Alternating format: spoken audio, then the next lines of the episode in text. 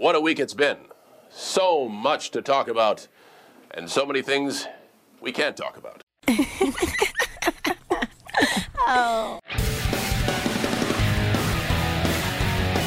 Me and my friend Mark, we're gonna stop watching. I'm Mark, And I'm Harris. and we'd like to welcome you to Behind the Gorilla, a podcast where we delve into the wild, wacky, and crazy side of professional wrestling.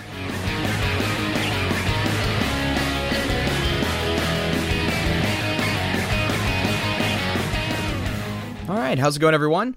Welcome to another episode of Behind the Gorilla. Gonna have a new crazy topic for you in uh, the course of wrestling history, of course, but we gotta start with. I guess we'll start with just talking about a little bit of stuff that's been going on.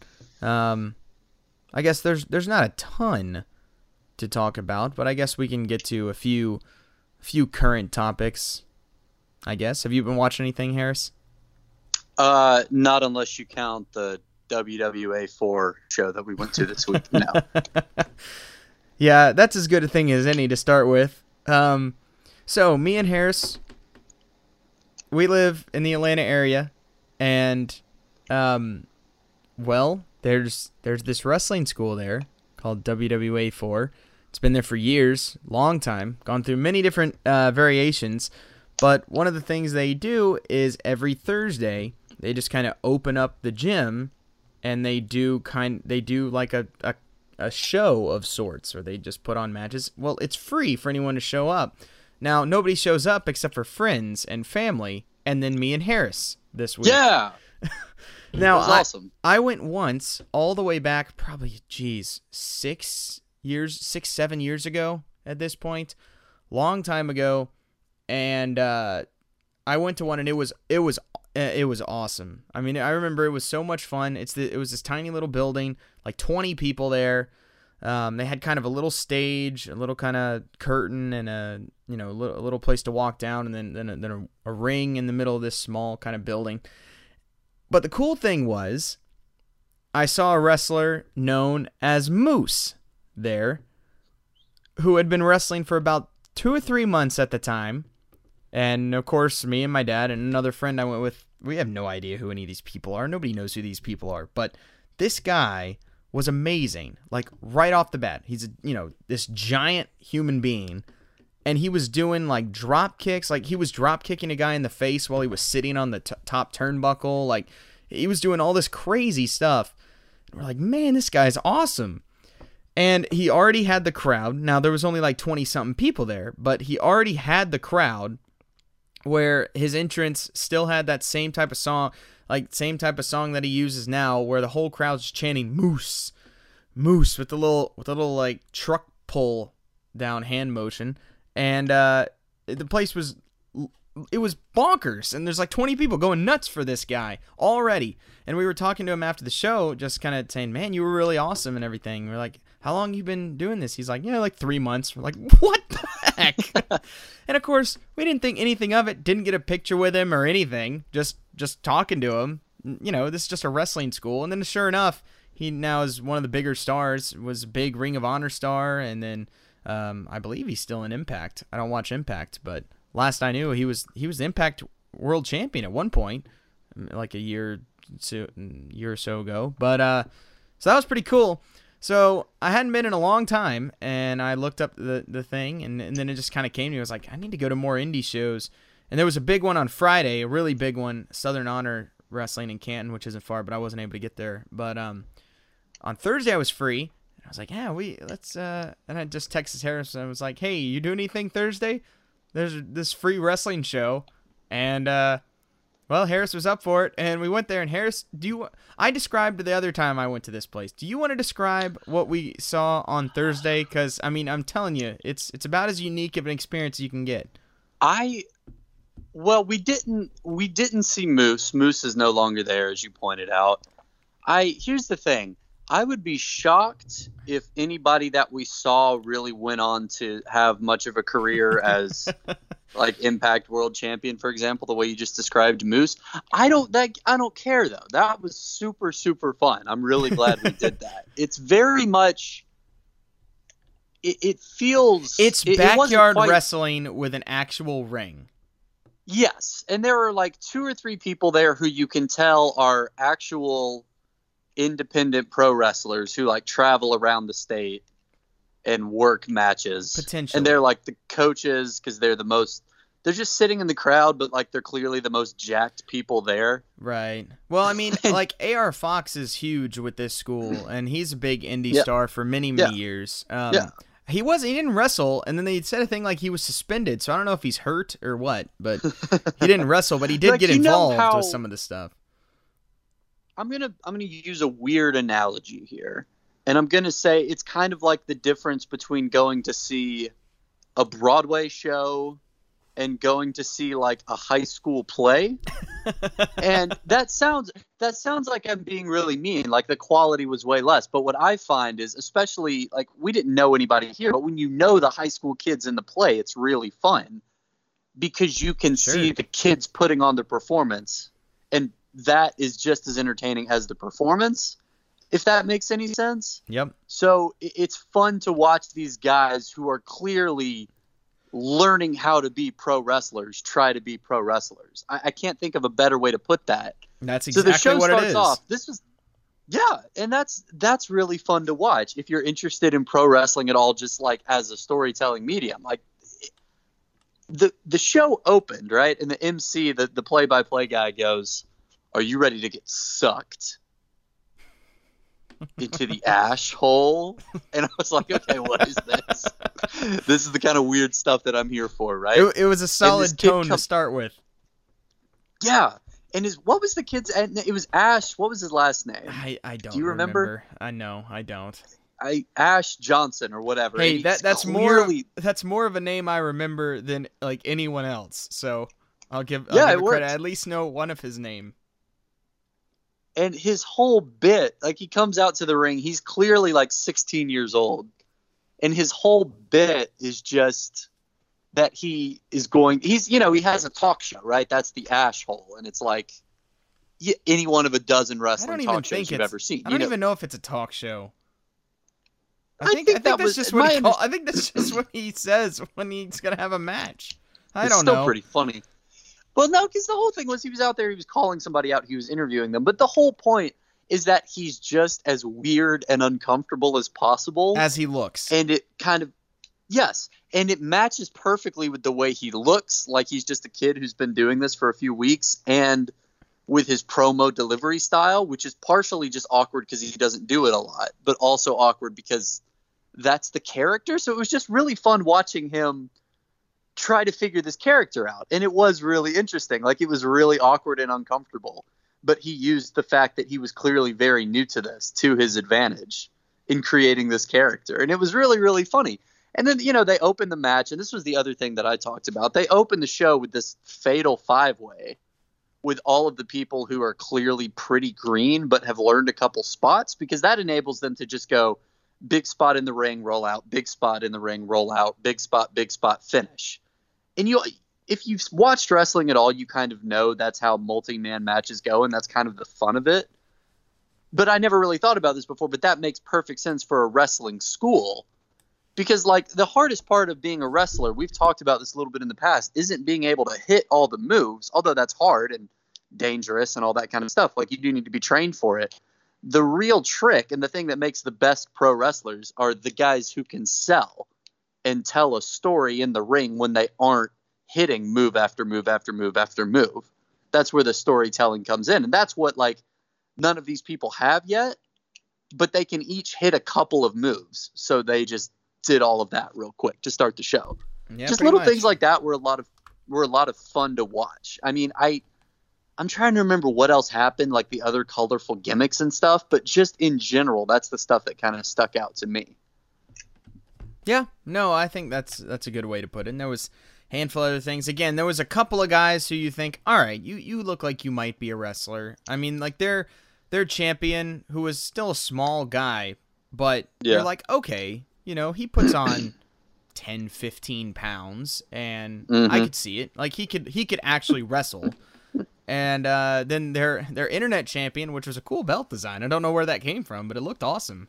Um, that dude looked legit Yeah. too. You could tell that guy was clearly an amateur wrestler at some high level and Yeah. had the body, big dude, kind of like a I don't know, like a Chad Gable body type, but maybe Yeah, even, yeah, maybe was- even but bigger, like taller for sure. So I don't know, maybe yeah.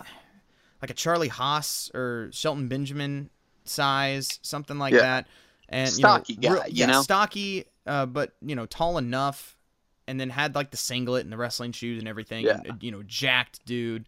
He didn't really do a ton in the match, so again, clearly new, but Yeah. but like at least look wise, there was potential from him. Yeah. And then that last guy, whoever the guy made that big return, that enormous dude, he was just so big. I was like, okay, he could probably do something. Yeah. The first big Well, guy is- reminded me of a guy I had on my football team who was the biggest guy on the team, and he was the Uh-huh. worst player I've ever seen. And it was like, dude, why? Why do you have to be so terrible and unathletic? Like, why can't I have your size and actually use it? That's what that first big guy a very reminded. fun combination. That's what that first know guy what you're talking reminded me of. I was like, man, you're such a waste of size. the I mean, but he's moved like again, he wasn't the most mobile guy, but he looked so dang mean that that he kind of made it work. Like he has his hair down over his face. He kind of looks he's like a big redneck version but his Kane. legs were smaller Big than mine. Machine. Right. Well, yeah, Mark, because it's a backyard wrestling show. Like But the guy all. was the guy was like six five. I know. He was real stocky. But Uh-huh. okay, the other thing you you touched on this. This is what kind of made me laugh, and I appreciated like the homegrown feel of the thing. Like you mentioned, the guy that has their internet championship. Really, really cool belt design. Like it looks like he had it commissioned by one of those, you know, custom belt makers online that you can get like shelled out a couple hundred bucks for it. It looks really, really good. It looks like a real bona fide title. Uh, the world championship looks okay. I mean, it looks like a slightly cheaper replica of like the big gold belt or no, something like that. Harris. But the wait, seriously? No, the belt was the WWE WWF Attitude Era Championship belt. oh shoot, that's right. I knew it was something. I forgot that it was the yeah. Yes, But it's it was still, like it was not. It was the belt. one post Winged Eagle WWF right, right, right. belt. You're right. You're right.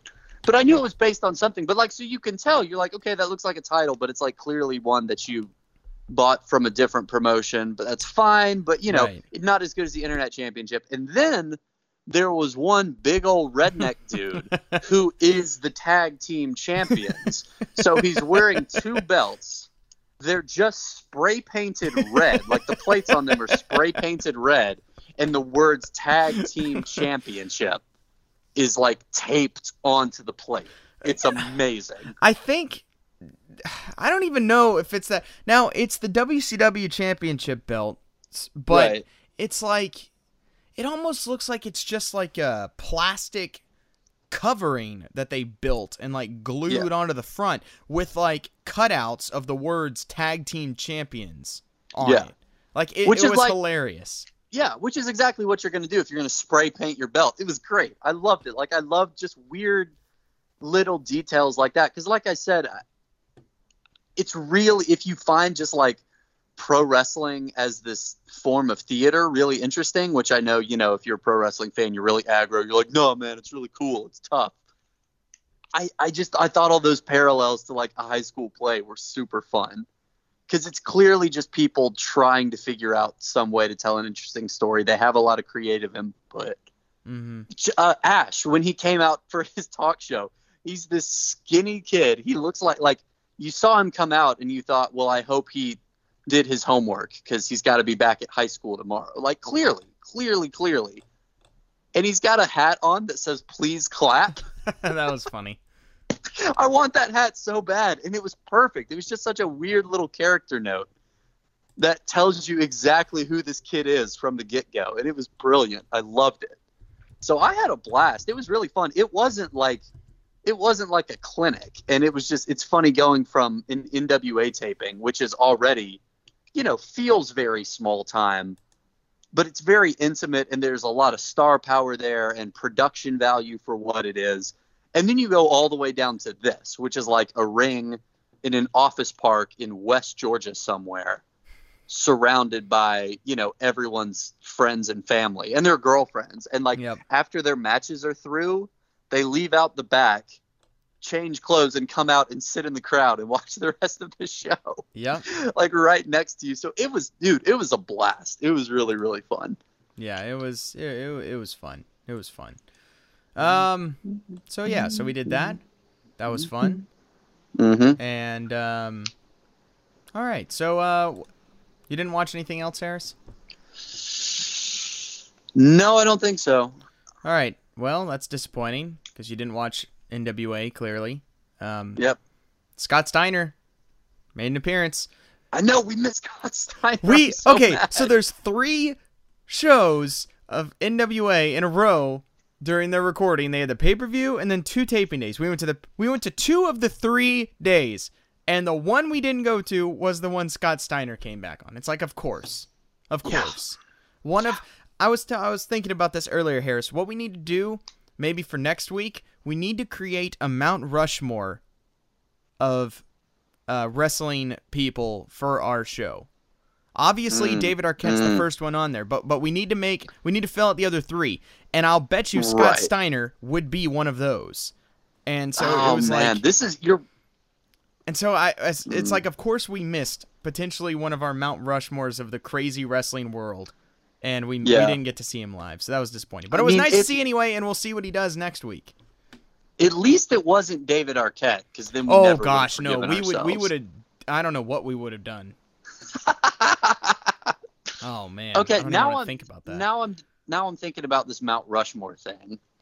We need. I think I'm we to need to. think- Let's just think about it, and then we, we'll Okay. talk about that next week because we're gonna Okay, need some sounds time good. We'll come back because this Um, has definitely happened a few times where like this is our other patron saint.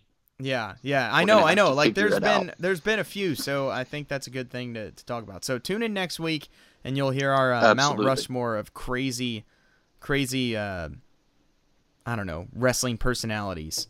Um. Uh, but anyway, it was another good show. Thunder Rosa had an awesome match against ODB, like real physical, Mm-hmm. like beat down of a match. That was a that was a lot of fun. She's awesome. Um, Zicky Dice is uh, is growing on me, man. That's the stupidest looking guy in the world, and every time I see him wrestle, I'm like, this guy goes for it so hard, it just it, it's entertaining. The dude That's a great quality. is entertaining, man. He tries so hard that it works. He looks so stupid, and it wouldn't work if he didn't look this bad. He's this fat, but but still like in shape enough, but his stomach like hangs over his tights, and he has the worst tattoos of anyone in history, including a portrait of someone on his stomach that I don't even know what it is, and I don't want to know, and terrible dyed shaggy hair. It's just the worst looking dude ever. He like wiggles his hips. It's like the worst stuff all combined, and he does it so with so much enthusiasm. And, and I mean, and he can go, and he's fun, man. He's fun to watch. This guy's gonna end Yeah. up being the TV champion. Just watch, Hey, that's exactly what you want, though, right? because he moved perfect. on. He beat Caleb Konley, and that dude is so dumb, but he he makes me laugh. Um. Uh, let's see what else happened. Uh, Ricky Starks and Nick Aldis had a match, and Ricky Starks was able to go the six minutes and five seconds, go to a time limit draw, because Nick Aldis was trying to prove that he could beat Ricky Starks in the TV time requirement. Because remember, he backed out against Tim Storm Right. a couple weeks ago. Um, and then uh, they had the they had a tag match at the end. Eli Drake, James Storm, and Colt Cabana and Ken Anderson told a good story with that because you know Ken Anderson turned heel, um, a few weeks ago on Eli Drake, and Colt Cabana has been trying to defend him because he's one of his friends. And Right. so you know he tagged them with James Storm and Eli Drake, and of course Ken Anderson gets D- gets him DQ'd by you know going overboard and um I don't remember what he did. What did he do? He uh Okay, yeah, he he he attacked a referee. That's what he did. Yeah, he attacked a referee and got disqualified. And now you have Colt Cabana pissed off at Ken Anderson for costing him the match, and you got a whole storyline going on there. So that I thought that was great. Um, and then of course at the end they did the big reveal with uh with with Scott Steiner. So uh, another good show. I'm telling you, man. NWA is is great. They they continue to hit on all cylinders. Um, AEW. I'm not gonna talk about the whole show. A couple of good things. Cody and Dustin is an awesome tag team, man. They're so much fun to watch. And their match with Lucha Bros was just great. A lot of fun. And then the other great tag match, Jurassic Express first wins in the AEW in AEW, beating Best Friends and uh, Jungle Boy getting getting the pin for the win. That was Heck yeah. that was great. Or it was uh Best Friends and Orange Cassidy versus Jurassic Express, and it's exactly what you would hope for for that match. It, wa- it was it was perfect. It was perfect.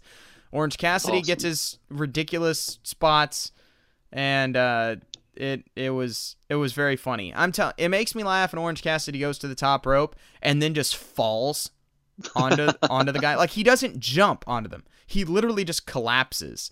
And you Right. have Tony Schiavone. He's like, did he pass out or or what? Like it, that was that was. You can't tell. He's got the sunglasses on. That's the whole thing. I love Orange Cassidy, man. He's brilliant.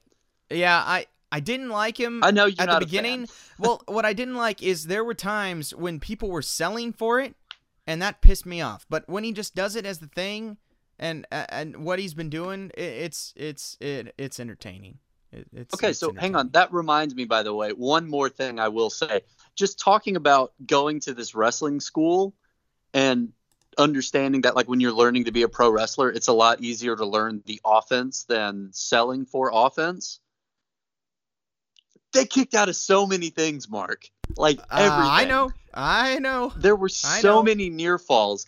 And it was but it was great though because we all know my theory about how finishers work and signature moves in wrestling. And I was like, "Oh yeah, they can't put anyone away cuz none of these guys have been training long enough to have a really good finisher." yet."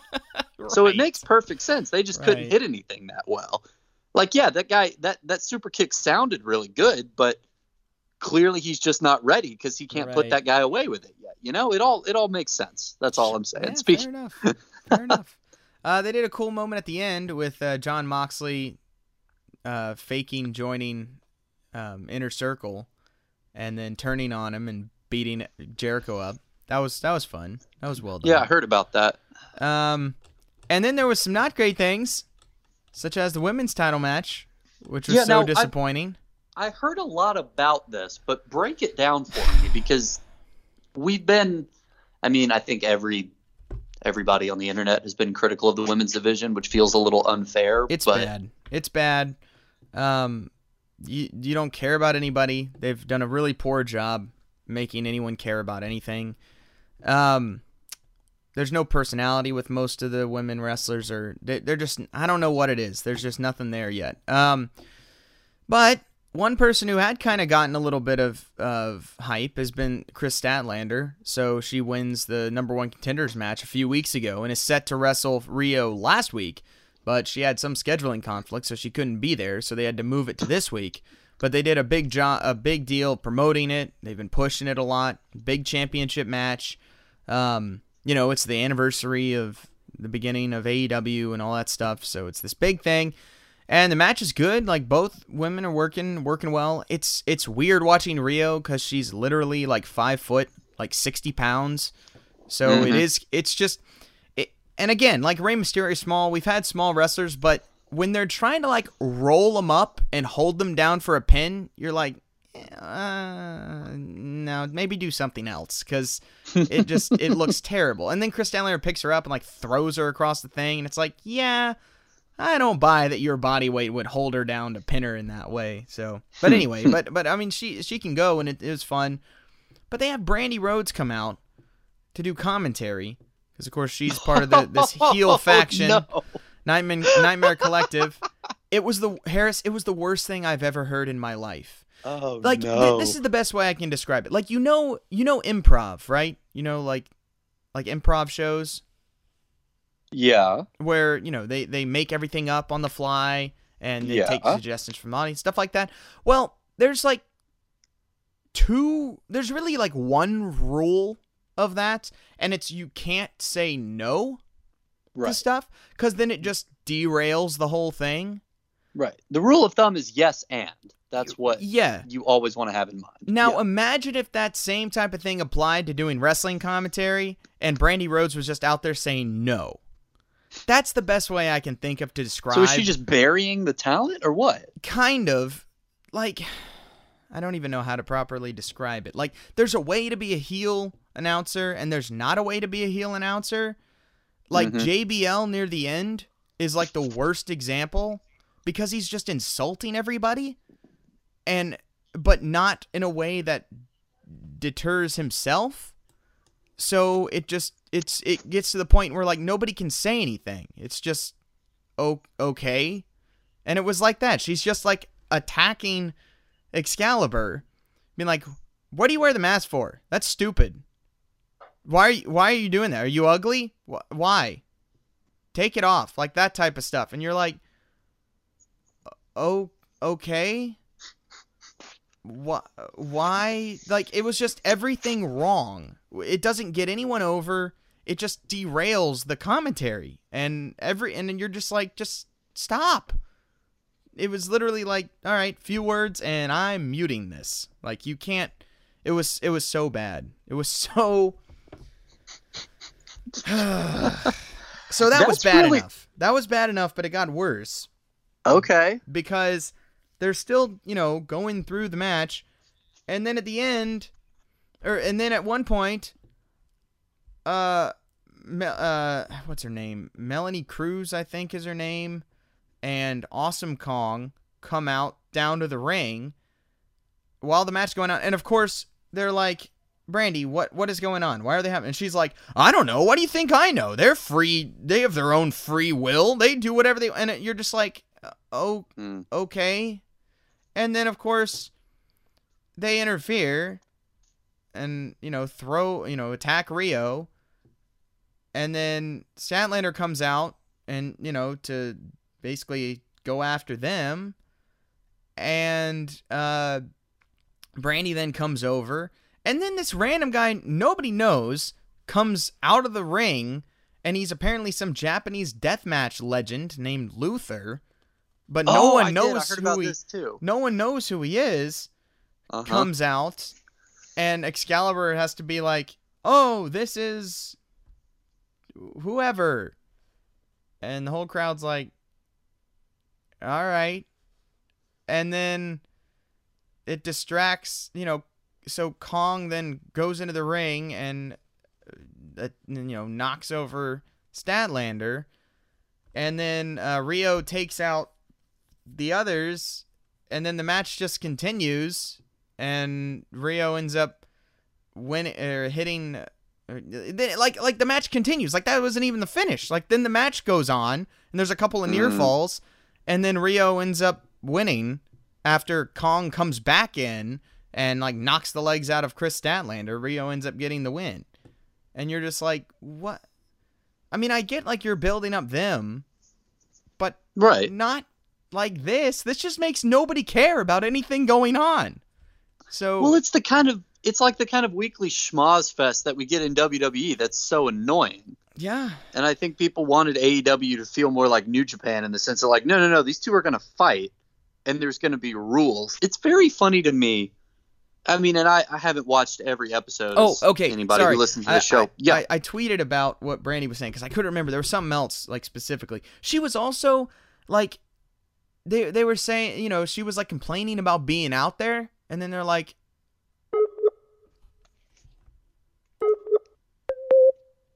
Hey, are you there?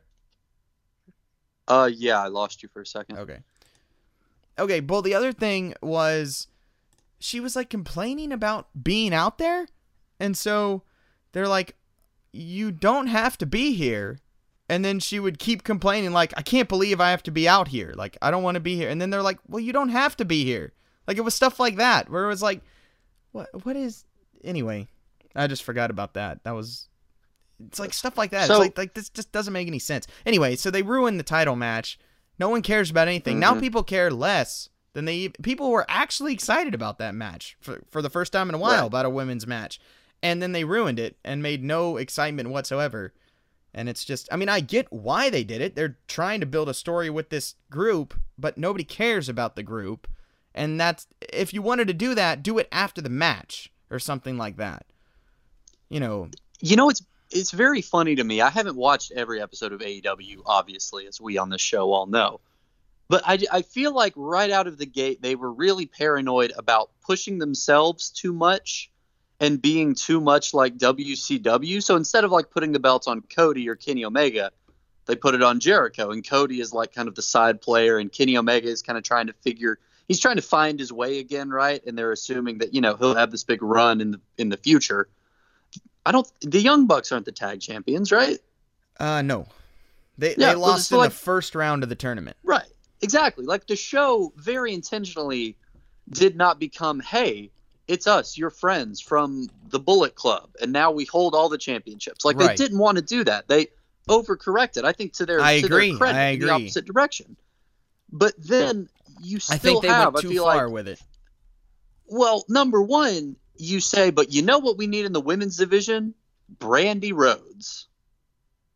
And she's this like she's playing this face and this loyal wife and friend to Cody Rhodes and all of his stuff. Right. But then she's the bad guy of this sort of creepy villainous faction over here doing another thing, Right. which is this weird disconnect for a company that you felt like was going to avoid doing weird disconnects like that. And then they also, this is not exclusive to the women's division, but they have all these crazy interference filled matches Yeah. where the interference doesn't really matter. Yep. I, I just feel like this happens a lot. Like the obliviousness of the refs is somehow even worse in WCW than it is in WWE. Even considering this is pro wrestling and every ref is terrible at their job. right. It's just it's very weird to me that they got one element of their storytelling so right yeah. and then just kind of botched the other one. That's super interesting to me. and I'm curious to see how it how it works Yeah. going forward. And, and I'm glad you mentioned that because they, they did. They went out of their way to not basically push their major stars. And Right. which I mean, I, I I applaud in one way. They're trying to build more stars. I get that, and they've done a good job of that. But at the same time, this is one of the problems WWE has right now, which is, which is a thing. Eh, it, it's a weird thing, but in a way, WWE is right with with the pushing of people like Roman Reigns and stuff. It's just they they did it totally wrong and with the wrong person. But there, when wrestling is the biggest, there are a handful of major major stars who are at the top of everything. WWE for years now has not had that, and they've had a bunch of really awesome wrestlers and performers, but not they they've actively tried more and more other than with Roman which failed. They've tried to make it more about WWE than about the Mhm. individual stars. mm-hmm. And that doesn't work. And that's what AEW is trying to do. And it's not going to work um, as well. You need a handful of major stars. The only one is Jericho right now. That's the only one they have like that, that they've pushed that way. Mhm. And they need to pick a few people. And you can rotate or whatever or build new people, but you need to have some major top guys. And, and Cody's that way by default but th- they've mm-hmm. been actively trying to push him down, or he's been trying to hold himself down with it, which I think is a wrong move. Because the biggest matches have all, you know, what have they been? It's been like Cody, Jericho for the title, stuff like that. Like he's one of the only ones. And I, especially this week, I went back because of Wrestle Kingdom. It got me into it again.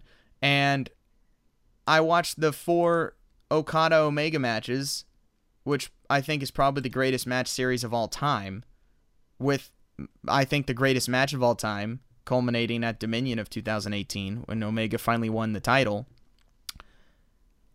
And I don't understand why Kenny Omega is not the guy. It makes absolutely no sense. Not only is he not the guy, he has been a complete non factor in the entire AEW for the past year. Eh, I mean, he's had some great matches, but nothing's Mhm. mattered with him. And I don't I don't get it. It doesn't make any sense. He should be the guy. He should be above Moxley, above Jericho, above Cody.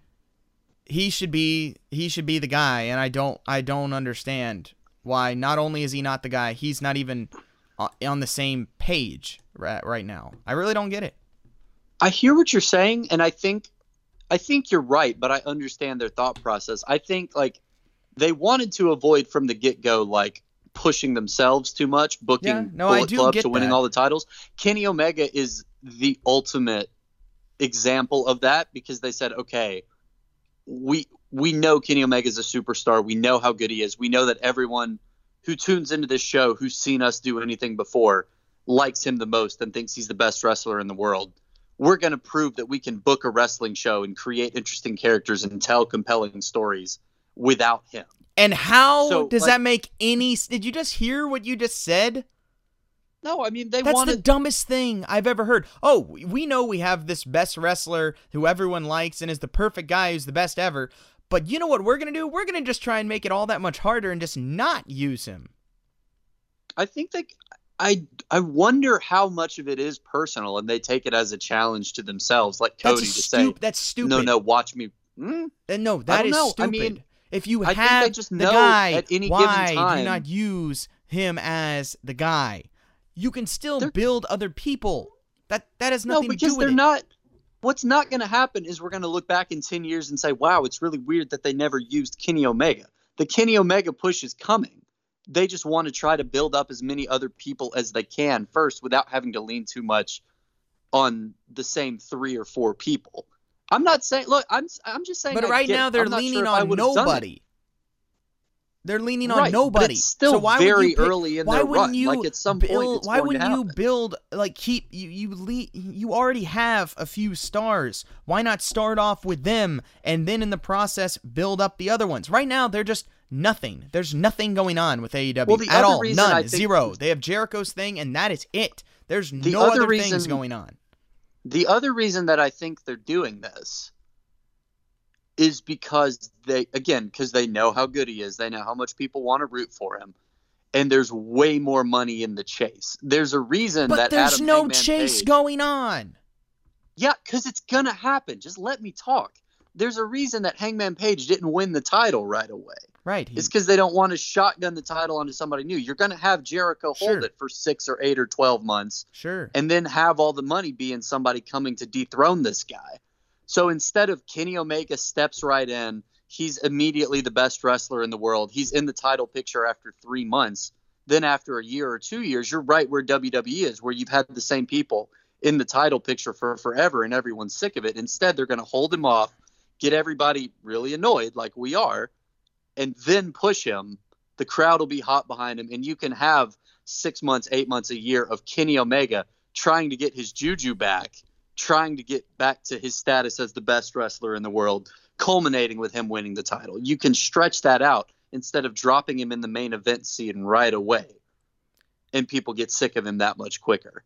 They would rather you be annoyed right now that he's not getting a title push than give him a title push and have you be annoyed after six months that he's still in the title picture. That's their thinking. Yeah, and I get what you're saying, but it doesn't make any sense to not have anything going on and then wait for something else. And you don't have just because you're you you know you're pushing or mm-hmm. him or having him in the thing mm-hmm. doesn't mean you're not building up other people to come along as well. It's not one or the other. They're choosing to do nothing right now instead of it's not even like they're waiting for anything. They're just I, I don't I don't get it. Like you have people there to build something and then in the process while that's you know while you're doing that you're also building up other people instead they're just not really doing anything and just kind of sitting with this heel faction i guess uh, the only thing they're, they're really doing anything with is moxley which is nice because that, that that's that they're doing a good job with that but Mhm. they're they're not doing anything else and and the other thing not only that there's not really any stories at all going on it's just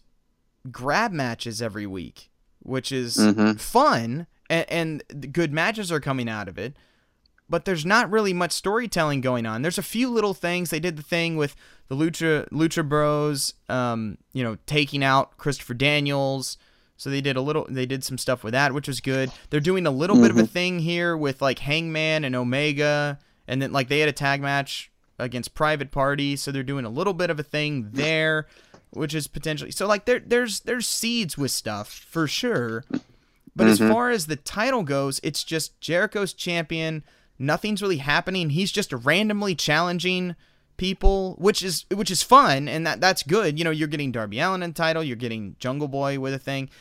But there's nothing you know, I, I don't know. I just feel like they could have done a better job with having some major stars are treating certain people like major stars because that's when wrestling is the best is when there's when there's major stars. It does better when there's a like four or five major stars than it does when everyone's just really really good wrestlers and everyone likes everyone, but they're all kind of closer to the same level. You Yeah, kind of need think- you kind of need a rotating thing of people who are given major star status and you don't have to stay with the same ones for years. That that's a problem too. But mm-hmm. you need to have that upper tier of people at any given time. And right now I feel like you have Jericho and Moxley and that's it right now. Cody I Yeah, think I is mean- there again by default, but they're like Right. actively pushing him down. But those are really all I think they're doing right now. Well, I think there's something to be said for, and I'll, I'll agree with you on this. I understand why they're not giving him a main event push, and it doesn't bother me because I think we all know it's coming. And I'm curious to see him do the Rocky thing where, like, he loses his smile or whatever and has to fight his way back up. But I think theoretically, I mean, I think you're right about this. They don't really have a lot of focus Yeah. in terms of all of their A-list stars. Like you wouldn't be as annoyed if they were treating him like, okay, the best case example, I think this is what they, they meant to do and they just haven't really done it, is he becomes, if you're not going to put him in the main event just yet, then Kenny Omega becomes like John Cena with the United States title. Whether Right. you have a secondary title or not, you don't need it. But the whole point is every week we would see John Cena come out on Monday Night Raw. And you know this guy is a big deal. This guy is Superman. This guy is the New York Yankees. And he's out here having a great match with Sami Zayn.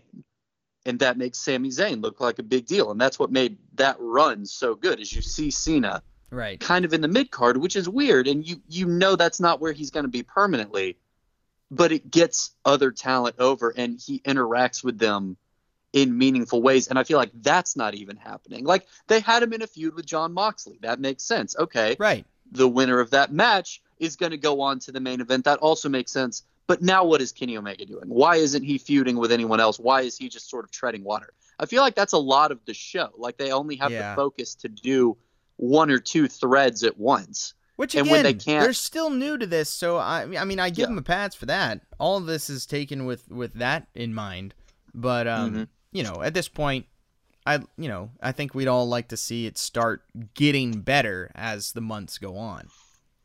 Mm-hmm. You know, as they get more comfortable. Yeah, for sure. But anyway, um, okay, and then I guess another thing, real quick, so we've been talking too long about this. The NXT UK takeover happened today. I watched part of it. Seemed pretty good so far. I haven't gotten apparently the best matches. Best matches are the two ma- uh, the two final ones. They had a uh, fatal four way ladder match for the tag team titles, and apparently it was great. And then apparently the championship match with Walter and Joe Coffey was great as well. So I haven't watched either of those yet. But uh, like Tyler Bate and Jordan Devlin was fun. The, I mean Tyler Bate's just a freaking beast. That dude's Dude, I love. He's one of my top five to watch. wrestlers in WWE right now. I love him. Yeah, I like him a lot. And then the women's title match was good too. Um, Kay- Kaylee Ray, Toni Storm, and Piper Niven. That was fun. The only thing about it is I knew from now again I don't watch NXT UK like like most people, and so I have no idea what's going on. And I'm watching the opening package for that match, and I immediately mm-hmm. knew exactly what the, what was going to happen from start to finish, and what the finish was going to be, and who was going to win. Like exactly, I knew the entire thing of how because you know they're building up. Kay Lee Ray's the new champion. Toni Storms, who lost the title, is super distraught. You know, is doesn't feel complete without the title. And then you have Piper Niven, kind of the up and coming challenger, who's trying to make a name for herself, who was friends with Toni Storm, but now the title has come between them, so there's animosity there. And Kay Lee Ray's kind of the puppet master, putting the other two against each other to give her a better shot in this match. You know, it mm-hmm. makes sense. And I was like, and so to me, that's just so obvious because you have Piper Niven in her first kind of shot, so you know she's not going to win. You have Toni Storm, who they're building a story with her of, you know, her kind of starting to lose her edge because she doesn't have the title now, maybe bringing her into a darker place than she wants to go. And then you have the champion who's just kind of the smug, you know, kind of chicken heel champion type, you know, who's just gonna the the opportunist who's gonna take advantage of stuff. So you know, one of them is gonna completely d- dismantle the other one, and then at the last second, the, ch- the champion's gonna sneak in and steal the win, and that's exactly what happened. so it was just funny. It was a good match, and I, and it's one of those instances where even though it was super predictable, just because I've watched so much wrestling, it was the mm-hmm. right move. Like like this is one of those things where don't ruin the right thing just because it might be predictable. At least that's the way I felt because it's like okay, I knew exactly what was going to happen, but I think that's the perfect thing to happen. Um, like this isn't the time for either of them to get a title or to change the titles at this point. There's too many other stories going on that need to be developed. So um, I thought it was, I thought it was good, and they did a good thing. Those are the things I've watched so far. But anyway, definitely worth watching. I'm gonna finish it up probably later tonight. So Cool. Um, anyway, after that forever long time, it's time to uh, there, there- uh again. Uh, what's up with David Arquette? I don't really have anything. Um, he's been hanging out with RJ City, and so that's been fun to watch on Instagram. Um, RJ City did a, um, oh shoot, what does he call it? His uh, coffee and his un- making coffee in his underwear video with uh, Stone Cold Yeah, I came saw out that. today, and it was perfect. It was like a minute long because Stone Cold was like, "This is stupid. Get out of my house." Perfect. so that was that That's was exactly fun. what you'd expect. But uh, yeah, so that's really it. So, all right, done with that. Now it's time for uh, Harris's topic here with uh. All right, Harris. So so tell us about the crazy world of wrestling. Now bring us in, bring us up to date with something that uh, we don't know. Okay. Well, first of all, this week we had a class of new hires come in at work, and you know you have to do that thing where you introduce yourself, you tell them an interesting fact or whatever, just something to help people kind of remember your name, honestly. And I chose to share with the class of interns and a couple of my peers that I have a pro wrestling podcast. So if any of you made it this far, uh, congratulations! Come see me at my desk, and you'll get your prize. But uh, It's a knife edge chop. it's just right, pow, right in the kisser, right in the office. Yeah, that's right. Come get some.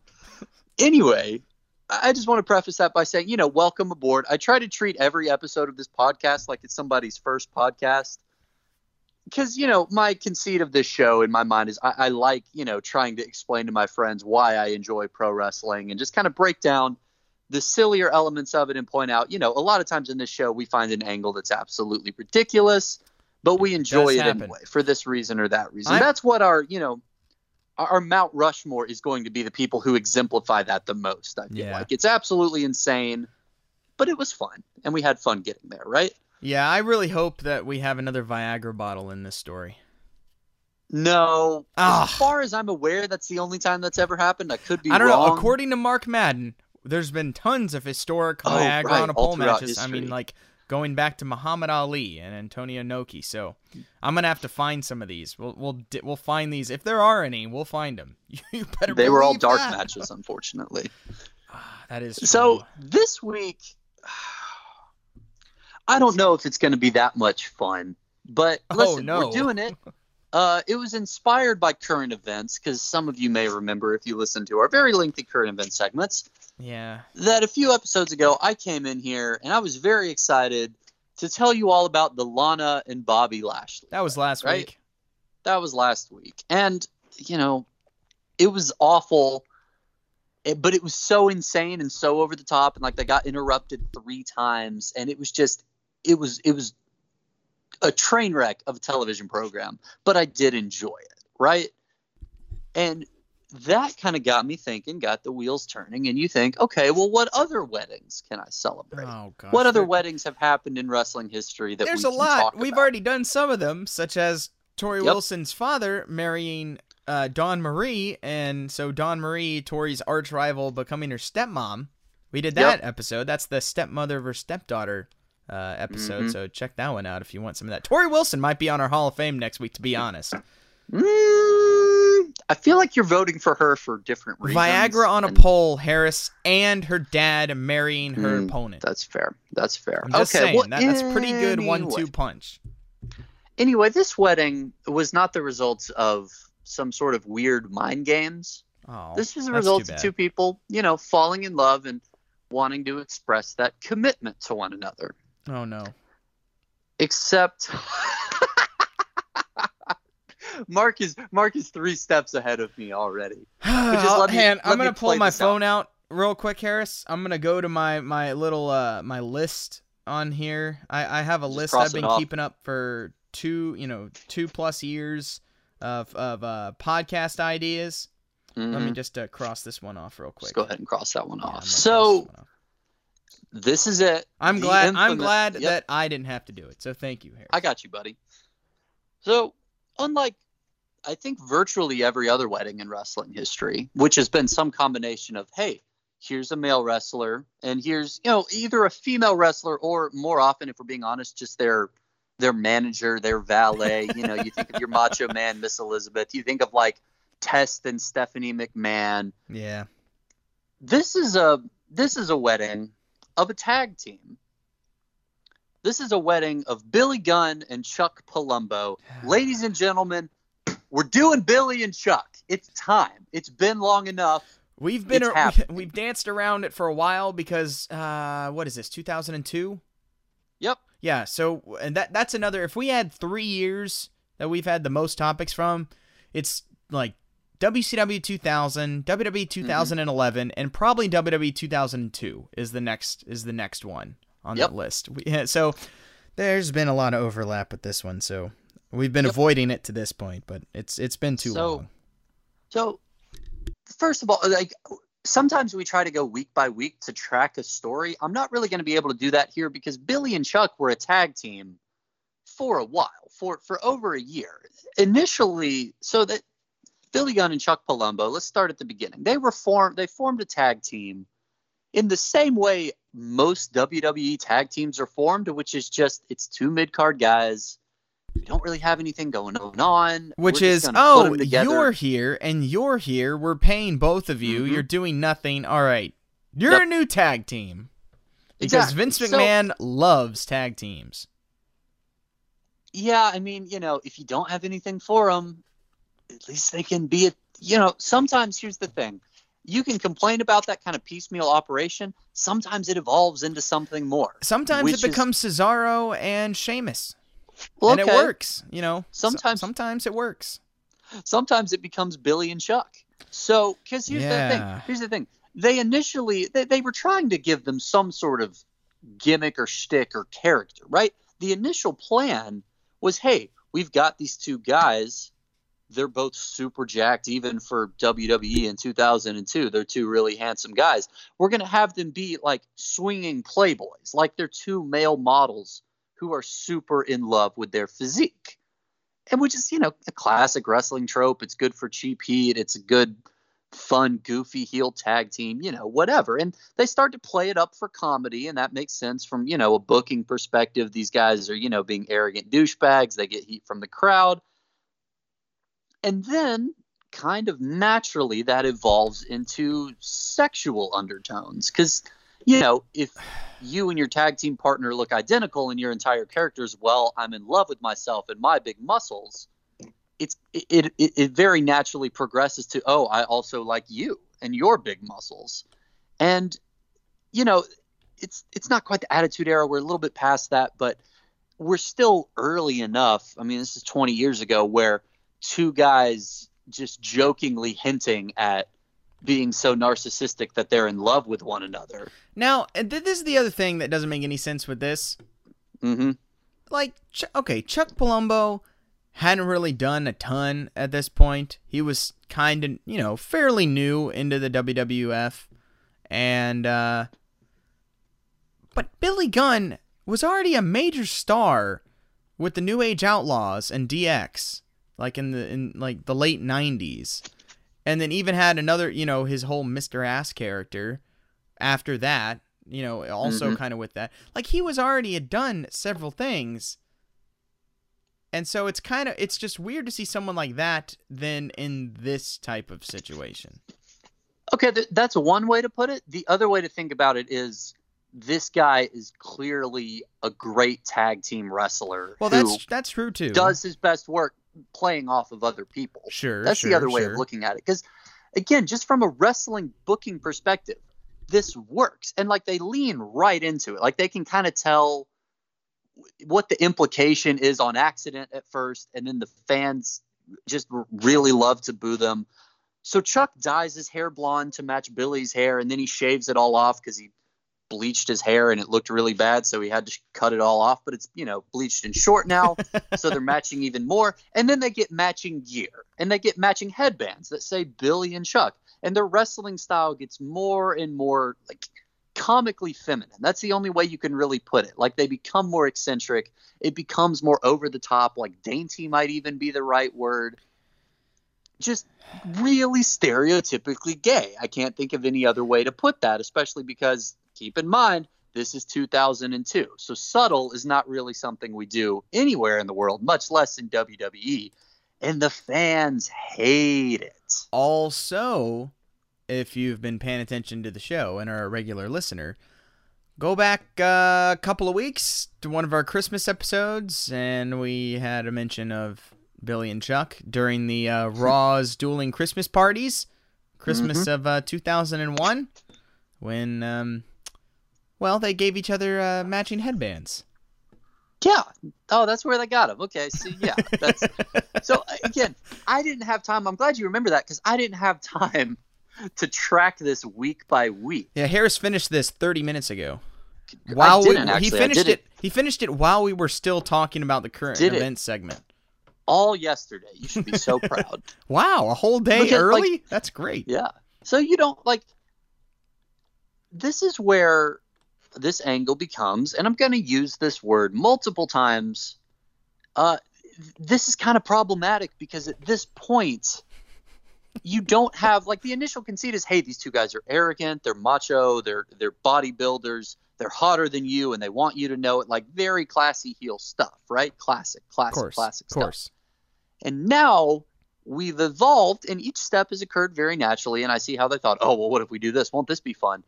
Except now, like, we have two very clearly gay heel wrestlers. And they're not heels because they do traditional heel things like cheat to win. They're just, the crowd just hates them because they clearly love one another. And it's, it's pretty uncomfortable to watch. Like, but from a purely wrestling sense, it works. Like they have heat because they come out every week and they, you know, like they help each other stretch, you know, in really weird and intimate ways, or they're gyrating or embracing each other after every match, things like that. And the crowd just hates it. And it starts to get a lot of publicity. And this this is by far the most infamous aspect of this entire angle because Vince McMahon, in the midst of pushing this angle, was contacted by GLAAD. This is the organization, the Gay and Lesbian Alliance Against Discrimination, saw this was happening and kind of understandably went, uh, you serious right now? And they contacted Vince McMahon and they expressed their concern you know this is this is inappropriate that it's belittling that it's condescending. And vince mcmahon said you know what? You're right. And we should have a ceremony where we prove how serious we are about this and we're going to have a commitment ceremony they're going to come out of the closet officially and they're going to get married live on tv and GLAAD bless their heart said wow that sounds great. we have no reason to doubt that this will go exactly the way you just described, and we're going to help you promote it. So they did. So, after, one week on SmackDown, after a win, I presume, Chuck gets down on one knee and he asks Billy if he's going to be, if he would be his tag team partner for life. And Billy, you know, tears up and says, Yes, of course and Chuck puts a ring on Billy's finger, and they're engaged. Wouldn't it be so much they- better if they had like a custom tag team title belt that he gave him instead? You know, it would, but it's all about pushing the gay panic buttons because this is 2002, and that's really scandalous. So I uh-huh. guarantee you, somebody made the decision to have him put a ring on just because it would freak people out. Sure, sure, sure. I sure. guarantee you that's what happened. So this is this is a media frenzy. I mean, WWE isn't quite as in the zeitgeist at this point as it was in like 1998, 99, but wrestling is still big. And not only that, but wrestling is known as this super macho, super raunchy, super inappropriate phenomena. So m- mainstream media all across the country turns around and says, "Huh, wrestling is telling a gay love story and there's going to be a gay wedding. Isn't that nice?" let's publish the heck out of it. So this is on Billy and Chuck go on the Today Show. They go on the Howard Stern show. They are writing about this WWE wedding in the New York Times. The the spokesman for GLAAD came out and said that the story of Billy and Chuck, and I quote, reaches a lot of potential bullies and gay bashers out there. And what Billy and Chuck are saying is not only we're here, but they also say, don't mess with us. In the, I, I, I feel bad for them. I really do. And I also have to kind of feel bad for Billy and Chuck, who knew what was going to happen, but did not have the courage to sit down with any of these people involved and say, to quote Luke Skywalker, this is not going to go the way you think. Okay, so it's September 12th, 2002. Uh, there's no really particular commentary about the fact that it's one year after 9 11, but it feels kind of appropriate. Um, the show opens, the cold open for the show is their invitation, you know, like a little, a very fancy um, what's the word calligraphy and you know glossy B and C on an envelope that they're like extending to you, the audience. Billy and Chuck look to seal their union with a special commitment ceremony. By the way, we've talked about how nice like the upgrade to the WWE network is. I feel like in the Yeah. past, I don't know if you know, like each episode of Raw and SmackDown has a little blurb on it Yeah, it's nice. that's like you know it's like it's written on the back of a you know paperback novel or something right this is the this is the blurb that's on this particular episode of smackdown billy and chuck look to seal their union with a special commitment ceremony but when things go too far this a groundbreaking moment for smackdown gets more than a little raw Perfect. so perfect. yeah it yep So Give it give sounds- give that intern a raise. Whoever wrote it's pretty that. good, isn't it? It's It would be really fun to write all of these for like the thousands of episodes of Raw and SmackDown that they have. There's one typo in it, but we're gonna let that slide. It's, it's fine, but it's the perfect like movie trailer, like record skip sort of nonsense. I don't know how else to put it. That's amazing. And and we're off and we're running. And the first thing you notice immediately, like after the cold open, where they extend to you the Billy and Chuck, you know, wedding invitation, they have the intro for the rest of the show, and you realize, like once again, this is one of those weird angles that oversex, oversex, intersects, overlaps with some really, really great wrestling, right? Right. Like this is Brock Lesnar is here and he's got the title and he's in a blood feud with the Undertaker and Paul Heyman is like stalking Undertaker's wife and it's getting very personal. yeah. And Kurt Angle is out here and he's fighting Rey Mysterio every other week. This is your classic, classic like SmackDown six Thi- giant this blue is- fist. This is Sma- uh, SmackDown at its peak from like 2002 through like 2005. It was like awesome SmackDown. right.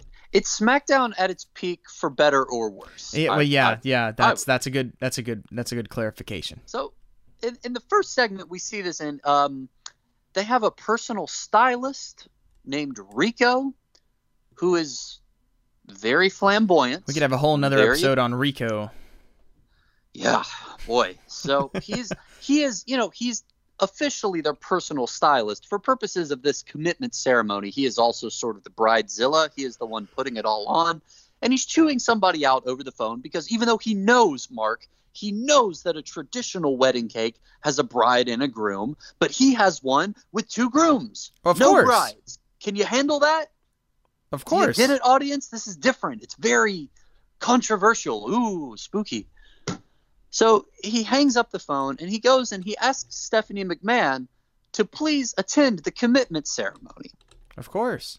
And he needs her to do this because he needs he needs Mark, he needs a witness Right. Of course. for this commitment ceremony to be legal. Yeah, now, everyone before knows you that. ask yourself, before you ask yourself why a commitment ceremony filmed live in front of thousands of people and broadcast to millions of people needs one other witness for it to be legal, Stephanie tries to tell him that she can't do it. She says, "No, I.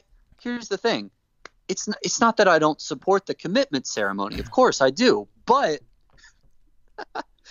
she says she's had really bad luck with weddings in the past to the point where she feels like she's kind of a jinx and she doesn't want to be a problem to the commitment ceremony.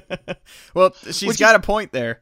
it's a fan. I love it when wrestling does this because it doesn't do it. I don't think it does it as much as it should, but it will occasionally break the fourth wall and point out just how weird wrestling is and just lean right into that skid. So the fact that, yeah, like, I don't know how many weddings Steph has been a part of or wrecked, or she was almost forced to marry the Undertaker at one point, I think. She's had a very sordid history. So the fact happened. that she's invited and is immediately like wrestling wedding, bad idea, is fantastic.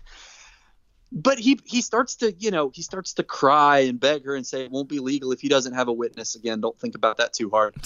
and she says, okay, okay. Well, if it really means that much to you, of course I'll show up. So just keep that in mind as we get to the rest of this segment. oh boy. So I don't know if this is to their credit or not to their credit, but this is not the main event of the show, which is what like the Lana Lashley wedding main evented the show. This, despite having a lot of real mainstream publicity, support from real life organizations with like a really big following, editorials in the New York Times, like the whole nine yards. It's not even the main event of the show Nope. as the segment begins, you know, there's a minister in the ring, and there's a little like, you know, it's not a gazebo, but whatever that big, you know, tall kind of rectangular shaped thing is that they Oh, it's like a little arch, It's or thing. it's the altar, Yeah. whatever. yeah, yeah, yeah, whatever.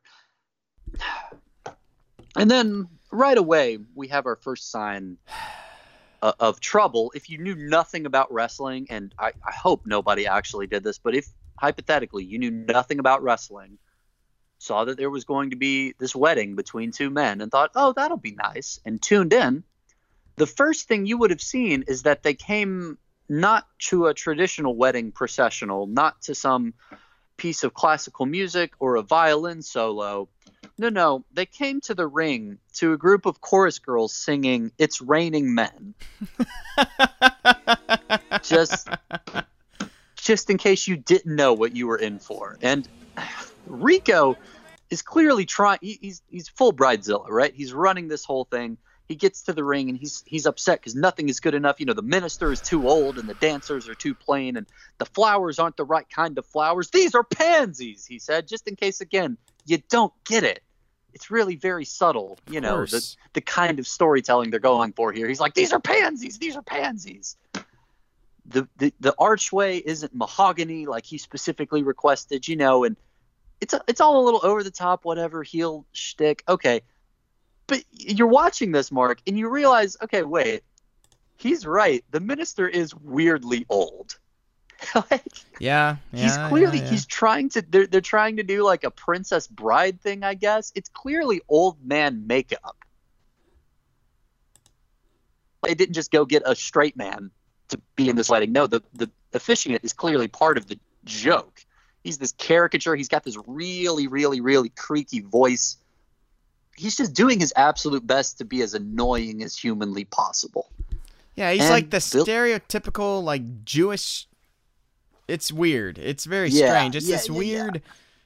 Yeah. it's hard to explain if you don't know. what creaky is the best about. way I can describe it. You know, he's we are here today to rec-, you know that sort of thing. Like just All right, nails on the chalkboard. Yeah, do do the whole speech. I don't have it all written down. Have, No, no, just make it up. it later. Don't worry. Just make it up. So they, so Billy and Chuck make their way out to the ring, getting booed by the crowd the entire time. Again, they're not doing anything heelish. They just like each other. Doesn't matter. They're getting booed, and they wrote their own vows. which the crowd is also not happy with. And Chuck Chuck starts to speak. He goes first. He points out that when they became tag team partners, all he knew was that Billy was a great competitor and his name was Mr. Ass. Yeah, uh, as I said before, that was the gimmick. Yep, it, it was. It was. And now, you know, but now Billy has become so much more to him. And even though he has captured the tag team titles on multiple occasions in the past, he's now captured something much more important Chuck's heart. Yeah, of And course. the crowd boos furiously. And, you know, if we give them the benefit of the doubt, like maybe they're booing because they think, hey, the tag team titles are really important and you should show them more respect. I'm telling you, Harris, that's not there's nothing like Mm. an early 2000s WWE crowd. Mm. We've gotten into that Mm. many, many times. Again, again, Yep. during this exact same time, the Torrie Yep. Wilson, uh, Dawn Marie thing is going on. During this Mhm. exact same time. Mhm. And, uh, you know, we had uh, filmed and uh, blackmailed sexual assault video that everyone cheered for. So, Mm-hmm. Including the announcers. For some reason when it's two women they don't have a problem with it. That's weird. I can't imagine why. Anyway we keep moving on with the ceremony and billy says billy we break the fourth wall for the second time in this episode and billy says man that was the cheesiest thing i've ever heard. That was terrible. Hey, But hey, props, man, that's props what I- to Billy Gunn, man. right. Well then he immediately you know he says and that's what i love so much about you you know and he asks him to be his tag team partner and he already has a ring so now he slips a ring onto chuck Of course. and Rico's very excited, and the crowd's very much not. And then You Rico? Hang on. I have a question. Yeah. I have a question here, Yeah. Harris, real quick. Of course. And I don't know if you know the answer. Why is Rico so excited? Oh well, well, because he's because he's their manager, Mark, and he's their best friend, and he supports them, and How long He's has he been a- their manager? He's been their manager for a while now. Okay, like, okay. a, a decent amount of time. Okay, I missed And- that part. Fair enough. He has been right. He he's not new to the story. I should have mentioned that. Like he was introduced. A, a, a fair while back. It wasn't like, hey, you need a wedding planner. Here's this guy. Like he's an established character. He's their oh, I- manager. okay, He's- I mean, I I know him as a character. I didn't realize he was their Yeah. manager for that long before. Yeah. Okay, gotcha. he Makes was sense, introduced yeah he was introduced to the show as their stylist or something to that effect. So he's been a part of this gimmick for a while and Gotcha. naturally you know feels like he's really he's really come full circle right? Of course. but put a pin in that. We'll come back to it. He presents a video of billy and chuck's union with the title our love story. And it's you know it's your cheesy piano music and slow motion highlights of just all of the gay things that they've been doing. I don't know how else to put it. The the viewers do not care for it, but you know, just in case you've been not watching this entire time and for some reason tuned in for this ceremony, which I'm sorry if you did. You know, it's Billy and Chuck stretching in really provocative ways backstage. It's at one point Billy is knocked unconscious and falls into the ring ropes, and Chuck is standing there, and his hand, his head lands on Chuck's crotch, and they just look at each other for a minute. And Of course. at one point, they, you know, they embrace after Chuck proposes to Billy, and you know, they do this pose in the ring when they get to the ring, where it's sort of like. It's sort of like that painting, the creation of man, but like if Adam was underneath God while it was happening. Like that's the best way I can describe this pose. That's a Clearly great just triggered description. to That- that's my favorite thing so far to- that you've said. That was awesome. Yeah, I'm pretty proud of that comparison, and gets a gets a decidedly negative reaction from the crowd. Again, they're not doing anything really particularly heelish. They're just two guys who are gay, and that's the worst thing you can imagine in 2002. Now, so, is this video package better or worse than the Mick Foley and um, the Rock one? ooh, ooh, it's hard to say. I mean, this is at le- like it's quick. You know what I mean? And it's not trying to tell any particular kind of story. Uh, pick your poison. I mean, Hey, one of them, one of them. Uh, well, well, let me say, both of them are some of the most memorable moments in WWE. One of them was the highest rated Raw segment of all time. So, right. I mean, that's still which bad. still I blows my mind that that's the yeah, case. that's but pretty sad, isn't it? It's very sad. Oh boy. sad. So, so anyway, okay, now we get to the part where I'm going to do my uh, impression again because the Oh, officiant says the most the most magic words in any wrestling wedding. You know, he says, "And now, if there is anyone here who has any reason why these two should not be married, speak now." And then he just lets it sit while the crowd boos furiously. Hopefully, because you know they've seen a lot of wrestling and they know one day one of these men will turn heel and that would put a real damper on that relationship. Hopefully that's why they don't want them to be married. I can't think of any other reason they might not. And then, then- Liv Morgan shows up. I wish. But they are interrupted, Mark. You you know your cue very well. They're interrupted not by David Arquette, unfortunately. That's disappointing. not by Brock Lesnar or The Undertaker or Kurt Angle or Rey Mysterio or any other actual active characters on the SmackDown roster, or you know Billy and Chuck's former husbands or former wives, like we saw on the Lana Bobby Lashley wedding. No, no, they're interrupted by The Godfather and a whole train of women. What's it called, Harris? It's called the Ho Train. And if you didn't know that, he says it about a dozen times in this segment. He makes his way down to the ring. The crowd is losing their mind.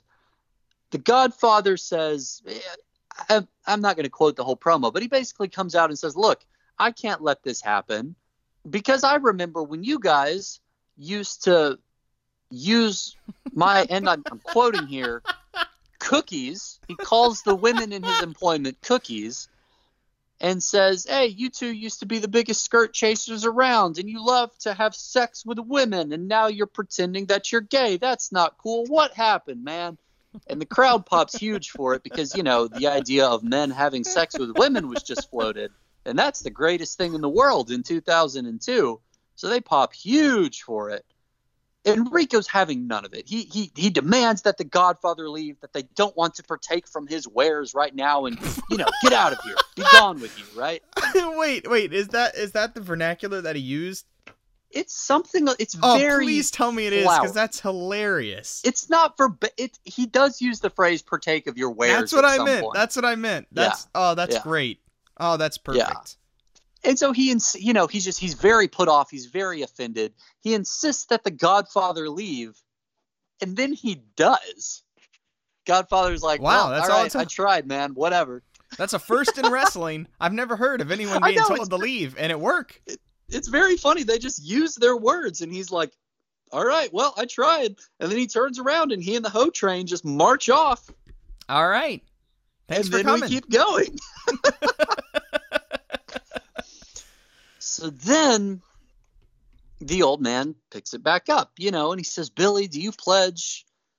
And he drags it out, of course. Do you pledge to commit yourself for all time? You know, on and on and on. The crowd is clearly audibly chanting, just say no, just say no, just say no.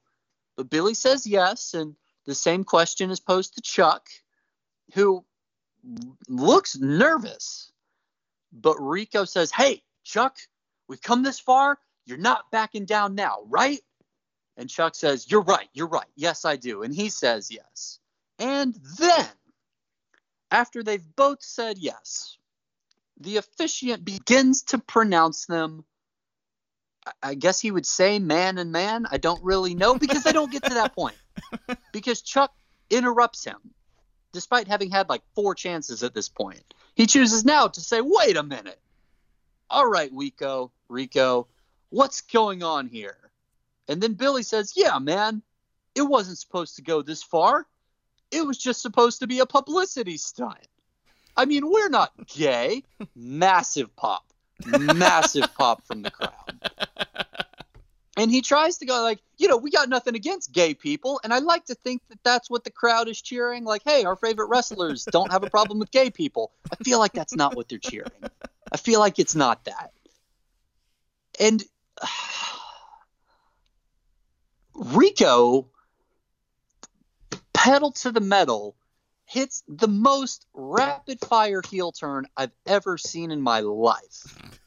I mean, like heel turn in the sense that like he was getting booed before, but he goes from no, I'm just a nice guy who wants to see my friends have a wedding in a nice wedding to the most evil, hateful person on the planet. And he just goes off and he starts talking about how all of his hard work and all the pal- pageantry and all the publicity and it's all been for nothing.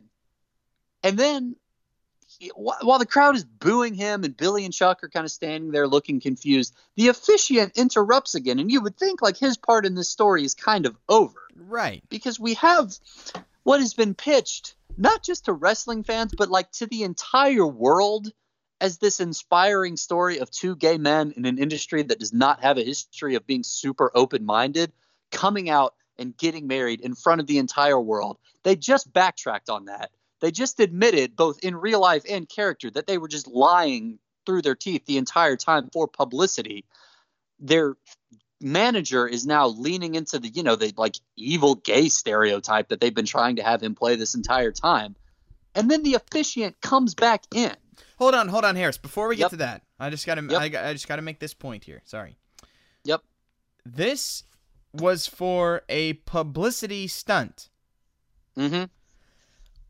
What type of publicity, and what was the goal of said publicity stunt?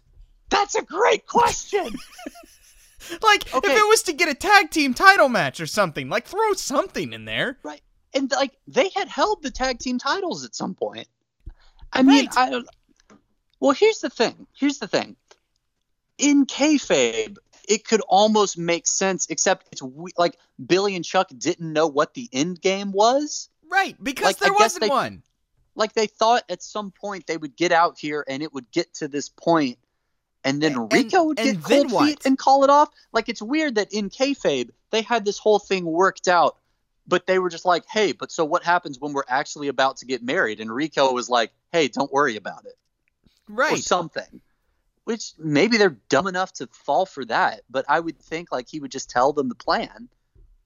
Maybe But, it, you okay, know what? Maybe all- it's a Last Jedi scenario. We've already mentioned this once before because of it's the worst thing ever to come out on film, and um, we've already mentioned uh, something with it before. So maybe it's like that, where the commander just doesn't tell anyone else what's going on, and we never re- understand why or anything in that, and it makes no sense and serves Mhm. no purpose. But at, then Mhm. at the end, it's like this was the thing. Now, the only thing I'll give that credit for, at least there was an attempt to explain said not explaining of the plan, even though it, it still didn't Mhm. make really any sense. The explanation didn't make any sense. At least they tried. Here, they didn't even try. Right. So, like, okay, there's two elements to this, right? Like I said, both in and out of kayfabe, they are lying about what's happening for publicity. I'm going to touch on the out of kayfabe stuff in just a second, but we have to finish Sure, because we're sure. not done with the angle yet. I- I know, I know. It or not, I just had. this I is not the end of the that, but- angle. I know. I know. You know where we're going. we gotta we gotta So- get to it. so the officiant says, and I'm not, I don't have it written verbatim because I can't do the voice that long and I don't know exactly what he says, but he essentially says that, you know, in all his years of being an he's never seen anything like this, but he knows that the commitment that Billy and Chuck have made to one another is real and that whether it lasts for and I'm going to I'm going to do the voice thing here. There's a little bit of the theater of the mind and what he sounds like in my bad impression that's the shift that happens in real life if you're watching this. He says this commitment is special, whether it lasts 50 years or 18 months or three minutes. Wait a minute. Did I just say three minutes?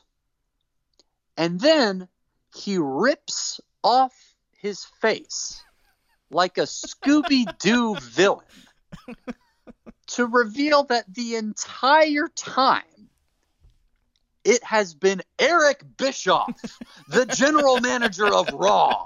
And this is an invasion. And three minute warning comes charging out in the ring. And they're beating everybody up. And he's attacking Stephanie. And then the SmackDown locker room comes out and runs them off. What is happening here? What's going on? Raw's here on SmackDown. We got to go to a commercial. We'll be right back. Fade to black. so, number one, from what I've read, in this entire car crash of a segment, this is a genuinely great surprise Sure. that nobody watching live in 2002 saw coming. no, sure. Pr- props Because- for that. Yeah. It is the classic, like the disguise is so over the top that you would never in a million years guess who it is. Right. You just you just wouldn't. And it work you like you think they're going stupid over the top because they're trying very poorly to have like some princess bride humor in the wedding, and they kind of are. But it allows them to sneak Eric Bischoff out, and the makeup like doesn't look good. You can tell it's makeup, but you can't tell it's Eric Bischoff under all the makeup. That yeah. Number two, Stephanie McMahon's reaction, which is a combination of one, oh no, my arch rival, the GM of the other show, is here now. And I did not see that coming. But also a little bit of like, oh God, it's happening again at a wedding that I'm attending in a WWE ring. the curse of Stephanie McMahon is real, folks It lives on. It lives on. then the entire segment just ends with Rico brawling with Billy and Chuck, three minute warning beating them both up, and then like Kurt Angle and the rest of the SmackDown locker room charging out to drive them away. And then it's this weird brand supremacy thing. And when we come back from a commercial, all the announcers can talk about is the invasion. And the entire wedding angle is completely done. And at no point in the rest of the show are the announcers like hey so wait did they actually get married or not? Never mentioned. Never one time. They spent months of promotion and like public goodwill and new york times editorials to get to this point and then immediately just all right cut pivot and we're gone. Hey folks tuning in. Check out this matt hardy versus undertaker match. Like no no no no no no no. No what was that presumably some people tuned into this show who have never watched wrestling before and i guarantee you they weren't watching anymore to see if matt hardy 1.0 was going to beat the undertaker Oh, in the main event Are you kidding me? Are you kidding me? Seriously? No offense. Matt Matt Hardy 1.0. was that It's not Matt that Hardy.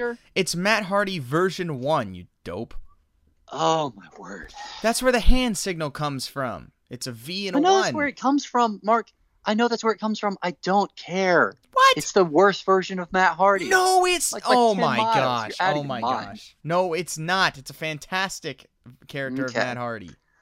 okay He had Shannon Moore as his MFer, okay his Mattitude follower.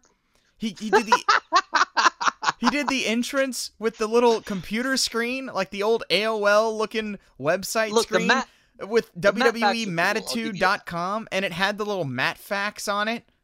Oh, The it Matt was are cool. hilarious. okay He was like six, he's like way, six, Mark- he's like 6'2", 240 pounds, and he was the cruiserweight champion. It was great. Mhm. Or no, like Okay, two well, hundred twenty. I'm sorry. excuse me, two hundred twenty-five pounds. He lowered to that to because that's the limit, uh, weight limit. I'm sorry for slandering your boy Matt Hardy. The point is, this is not why anyone was tuning into the show. and it's never addressed again. Okay, I'm going to defer. There's a great write up of this angle on cracked.com. It's like a listicle of like six real life issues the WWE tried to tackle that went horribly wrong. There's one or two other potential episodes in that list for sure. So, um, um, this is a quote just to kind of bring everything home. So, to be clear, the fake gay wedding endorsed and advised upon by GLAAD ended up being mostly conversion therapy before it became a joke, a trick, and a fist fight. GLAAD was pissed, and rightfully so. That's okay. First of all, yeah, they released a statement after the fact and said, okay, okay, first of all, I feel bad for these people. I genuinely do because they clearly like they didn't have anybody on their staff who could sit them down and just say, "Don't, don't deal with these people. don't step into this world because they don't care about you and they will not respect you. Don't talk to Vince McMahon about anything ever, ever, ever, ever." They came out the next day and they said that like not only did WWE lie to them for two months because from the get go Vince McMahon said, "Okay, well what we'll do is we'll have a wedding ceremony where they'll come out as gay and it won't be innuendo or jokes anymore. They will say that they're gay and then they'll get married. Uh, not only did they not get married, they literally on live television said, Yeah, no, we're definitely not gay. We just did this for publicity. Are you kidding? So, like, oh for 2. Not only that, the next day, like, the next day, the, the GLAAD spokesman, who was, I guess, responsible for like the, the liaison with WWE, said, Hey, Vince, how did it go? And Vince said, Great. They got married. It was awesome. He just lied straight to his face after it happened and taped. And he was just like, Nope, it was great. It went really well. Everyone loved it. And then just cruised right on with the rest of his life. It's, oh man. That third one really, really, really pushes it over the top for me into almost comedy territory. But like, all jokes aside, this is kind of this is the worst thing that I've ever seen in wrestling because we cover like stupid and offensive stuff all the time, right? Oh yeah, that's the name of the game. This is like when when Kane is portrayed by Triple H as having sex with the corpse of Katie Vick. That's stupid and offensive to like the viewer, right? Because it's so Right. cheap and tasteless. Kane is a fictional demon monster. He is the only person, or or Triple H is this narcissistic douchebag. Those are the only two people who look the worse for wear in real life as a result of that story, right? Right. There are like millions of gay men and women in America who might have seen this and thought, oh, that's cool. Because wrestling can be super stupid and super inappropriate. And it's nice that they're taking the time to say, hey, maybe gay men and women aren't jokes. Maybe they don't have to be. Maybe they can just be two gay people and it's not a cheap pop for hot lesbian action, which I'm pretty sure is a kind of match that exists in wrestling at this point. Or some weird, like, effeminate punchline they can just be people. And you know that there were people out there who tuned into this and just had the rug ripped out from under them. And it is very funny to imagine Vince McMahon ever not doing this. And somebody should have told them better, but it's just so embarrassing to have all of this play out. And it's not even, here's the thing it's not even two gay guys who are heels and like really obnoxious cheating characters. That would have at least made more sense if they just let them be heels or if they did like a Muhammad Hassan thing where they were like, "Hey, we hate you and your favorite wrestlers because you guys are homophobic and you don't care about us. So we're going to cheat and steal and be really bad people and be heel characters like none of that happens. They're just gay and everyone hates them for it. And that's like the only possible explanation for any of this within the world of WWE. And I said before, like out of kayfabe for a second, this whole thing, oh no, we're not gay. We just did this for a publicity stunt. That's true. Why is that the angle you go with? Why, like, all of that? Here's the thing all of that can still be true. All you have to do is, like, have them turn heel officially after they get married. Like, they get a tag team title shot as married couple and they cheat to win that and you can have all of the publicity of having a gay wedding on your show and have people follow up on it the next day and be like, hey, that happened and that was pretty interesting. And the crowd can still keep hating them because they're being heels. You get both. You don't have to pull the rug out from under everyone. Come out and admit that you lied to these poor people at GLAAD three different times, as we just discussed. like after the fact, just do it. If you're going to be super cynical and do all of this, just follow through. You don't have to go all the way up to this point. Again, why would the storyline be we're going to go all the way up to this point and then we the writers are going to chicken out and have the performers admit that they're not gay? Why did that happen? It doesn't even didn't make sense in kayfabe. it doesn't make sense in or out of kayfabe. Like the best case scenario here, like, hey Vince, we feel like you're being really insensitive to a marginalized group of people. Maybe you shouldn't do that. And Vince in his head goes, I could listen to them. I could drop the angle. I could try to have my cake and eat it too by having them get married, but also be villainous wrestling heels. Or I could just lie to them, say I'm going to show a gay couple getting married, and then back out at the last minute, have them both come out as straight, and just make the whole thing into a farce and piss off millions of people all over the country.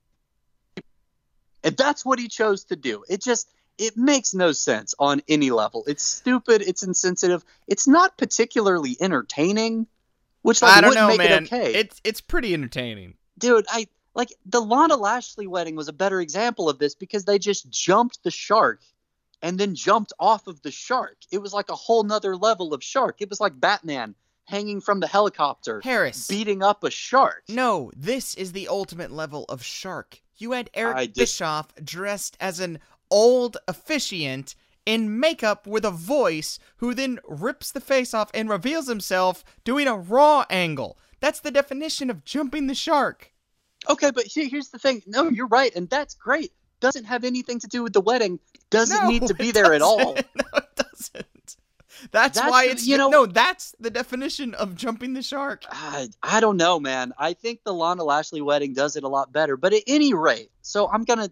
I know this has been kind of a long episode, and I've been rambling about this for a minute. It's, Hang on, there is something I, I do want to add here. Okay. about about okay. all this and, and how you've been talking about the whole uh, backstage thing with Vince Uh-huh. McMahon and everything. Part of me finds it hilarious that Vince McMahon and WWE literally will bow to no one and are just like, "Nope, we're doing this."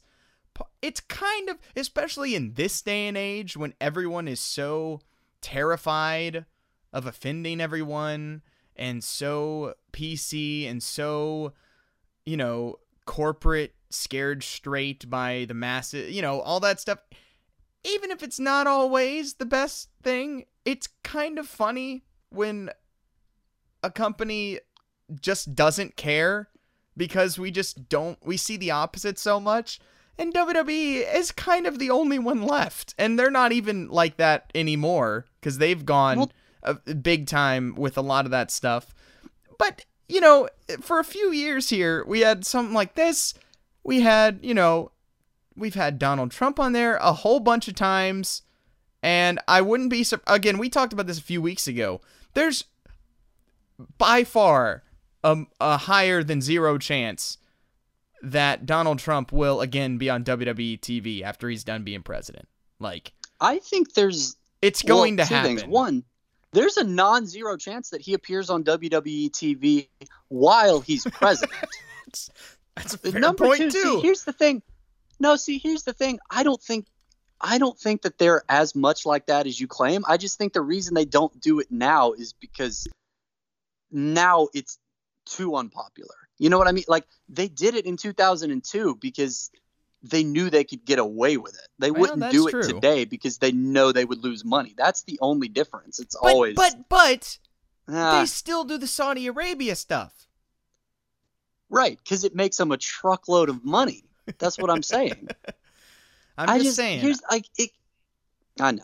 It's Like, I started I off- just I find it I find it refreshing in kind of the worst way in, in certain certain No. things. I understand. I mean, I just I started off this show by saying, you know, I like to think I always try to explain this to some as though, you know, there's somebody listening who has never seen this angle before or never watched wrestling before. And there are a lot of moments in wrestling that I think, man, if you don't know why we do this, tune into this. And this is a great example of why. I I don't want anyone to ever I I feel really bad watching this. Like I don't want it makes me really sad that they went to all the effort to push this storyline and they handled it in like the dumbest, most isolating, most offensive way that they possibly could. I think there's if you're going to do this for a public, even if you're just going to do this for a publicity stunt, there's ways you can pull it off that don't completely break the characters in kayfabe or completely alienate like any members of the population who tuned in and weren't grossed out by the fact that two men were getting married. It's just it's just gross. Like it's a rough angle. I mean, the Eric Bischoff reveal is gold. Is 10 out of 10 like that moment and the look on Stephanie McMahon's face absolutely insane. I wish they hadn't handled anything else the way that they handled it whatsoever. And here's the thing, and we we touched on this, and I'll bring it full circle and just get into my epilogue with this. Like they didn't. You're. It, was for nothing. Even in kayfabe, Right. there right. was no It doesn't end make game to sense. this publicity stunt. There was no point where, like, again, the next week they're like, and now you know you should give us a tag team title shot because if you don't, that's really homophobic. Like if they did that, that would make sense in storyline. It you know it's kind of obnoxious, but if you want them to be the heels, you can go that direction. But no, they just they remain a tag team, except the entire conceit of their tag team is gone now because they both said, no, we're just two straight guys who were lying to you for publicity. And then in a random throwaway match, Billy Gunn goes down with a shoulder injury. Right. And he's out for several months, and they just kind of quietly break up, and they they go back to doing what they were doing before, which is just two, you know, mid card wrestlers. So that's the end of the story of Billy and Chuck, but it's not the story of WWE and their relationship with the gay community. So about ten years later, Oh no, we're not they actually no. So about ten years later, they mend this bridge, right? They form a new agreement, partnership with GLAAD. It's a non-homophobia pact. So basically, you know, in our storytelling, we're not going to make gay people the butt of jokes anymore. We're not going to portray them as like really stereotypical or demonize them in any way, like that sort of stuff. And they released a statement that said, We take these issues very seriously, and we at WWE have already spoken with our talent. We are taking steps to work with GLAAD to ensure that our fans know that WWE is against bullying or discrimination on the basis of sexual orientation. And then one week later, Michael Cole called Josh Matthews a faggot on Twitter. So, some things about this stupid industry never change. Sure. Sure. I just I that little that little wet fart of an ending, I just thought was a little a little too perfect. Welcome to WWE, everyone. Woo. Yeah. All right. Well, that was an extended episode that I didn't expect, but it it worked lot, out. You know, it's, it worked look, out for the best, or the I- worst, or however you want to put it. I, If for no other reason than to make like do we know for a fact that they'll never do anything like this again because they got a huge amount of blowback. I'm struggling to think of any other silver linings. And again, I hate this angle. I kind of I, I hate you know the the crowd for letting it happen. I hate the company for letting it happen. But you know, it's our job. But but we but we historians- like we like Eric Bischoff for saving it. Potentially saving it for trying his best. To Okay, save it. Your mileage saving vary. saving Mark, you is know. with saving is with quotation marks, of course. Okay, your your mileage may vary, but either way, like I, I it's our job as the bold wrestling historians that we are to talk about this kind of stupid nonsense. Even this if again, is what the it- whole show's about. it's what it's about. I don't think this is one of those weeks where you know it's actually a really great time and you can show it to people and it's silly and fun, but it certainly happens. Harris, if we're being honest, we have very, very, very, very few of those episodes. no, I know, but That kind you of know, defeats like, the purpose of the show. Every now and then one sneaks up. You know, every now and then you get a positive one. Like, Right. you know, Zack Ryder or something like that. Right. Most Right. of them are, as you said, Harris, your whole tagline for this show, other than the actual tagline of, you know, the, the wild, wacky, crazy side of wrestling, your tagline is the stuff you don't want to show your non wrestling friends. Mm-hmm. I, that's the best summation of of the show, and I think we, we Yeah. I think we hit a grand slam with that topic. Wait, that's the thing. If that's the tagline, this is this is the thing I want you to watch the least. If for some reason, like you're an intern at my office and you listen to this whole thing, don't look it up. Watch something else. Listen to our David Arquette episode. Watch anything else in wrestling. Don't watch this. Yeah, yeah. Go watch Roddy Roddy Piper being a Christmas Carol. Watch. The title of this episode needs to be Billy and Chuck. Do not watch this. like you've heard of Don't Try This at Home. On the WWE network, this just says, Do not watch this at home. It's like the South Park disclaimer that says, Due to its content, should not be viewed by anyone. It's like that. All right, we'll have to work with that. We'll have to work on that. That that's that's not a bad idea. All right. Well, that does it for this episode. Follow us on Twitter at behind underscore gorilla. Send all your hate tweets that way. Um, You can follow me on Twitter at Marky Mark Brand. And I'm at Harris Wilson. So do that as well. Go back and listen. As Harris said, there's many better episodes than this. So check out, and there's some that are you know just as bad. So check check those out. Um, leave us a rating review on iTunes. That's always fun. And make sure and tune in next week. We'll have another crazy topic, and also we're gonna talk about our Mount Rushmore of uh, wrestling personalities for this show. Now, again, those qualifications basically are our favorite crazy, insane, and but at the same time most fun and enjoyable wild people of wrestling. And it's capped by David Arquette. So there's no where it's really just 3. Uh, tune in for our other 3 cuz obviously right. David Arquette is head and shoulders above everybody else as far as that Mount Rushmore of the show. But uh, join us for the other 3, the 3 lower ones next week. Doesn't sound as exciting that way, but you know that's that's well, no, you is. know it's it's one of those things where like you know if you're gonna have a big reveal, like for the WWE Hall of Fame, they will release like one or two names at a time Ooh, to build That's a good hype. point. So, or should know, we do that? Should we just do should we just do one a week? Well, see, it's just going to turn into us arguing over who we think we should be on it because there's one or two clear choices, and then good. we're going to be divided. I feel like so. Okay, wait, wait, wait. Wait, here's another thing. Then, do we are mm-hmm. we gonna decide this ahead of time, like for the whole show, or are each of us picking our Mount Rushmore? Oh, I kind of thought we were just going to argue over who the other three should be on the air, but oh, okay, that'd be more fun. Yeah, I know. I'm with you. Yeah. That that that that'll okay. be more fun. So tune in next week what'll probably end that. up happening is we'll have two different ones, but we'll just have to arrive at that conclusion on our own. Sure, sure. That sounds fun. All right. so that does it for this show. Thanks so much for listening. And, um, well, hopefully you'll come back and join us again next week.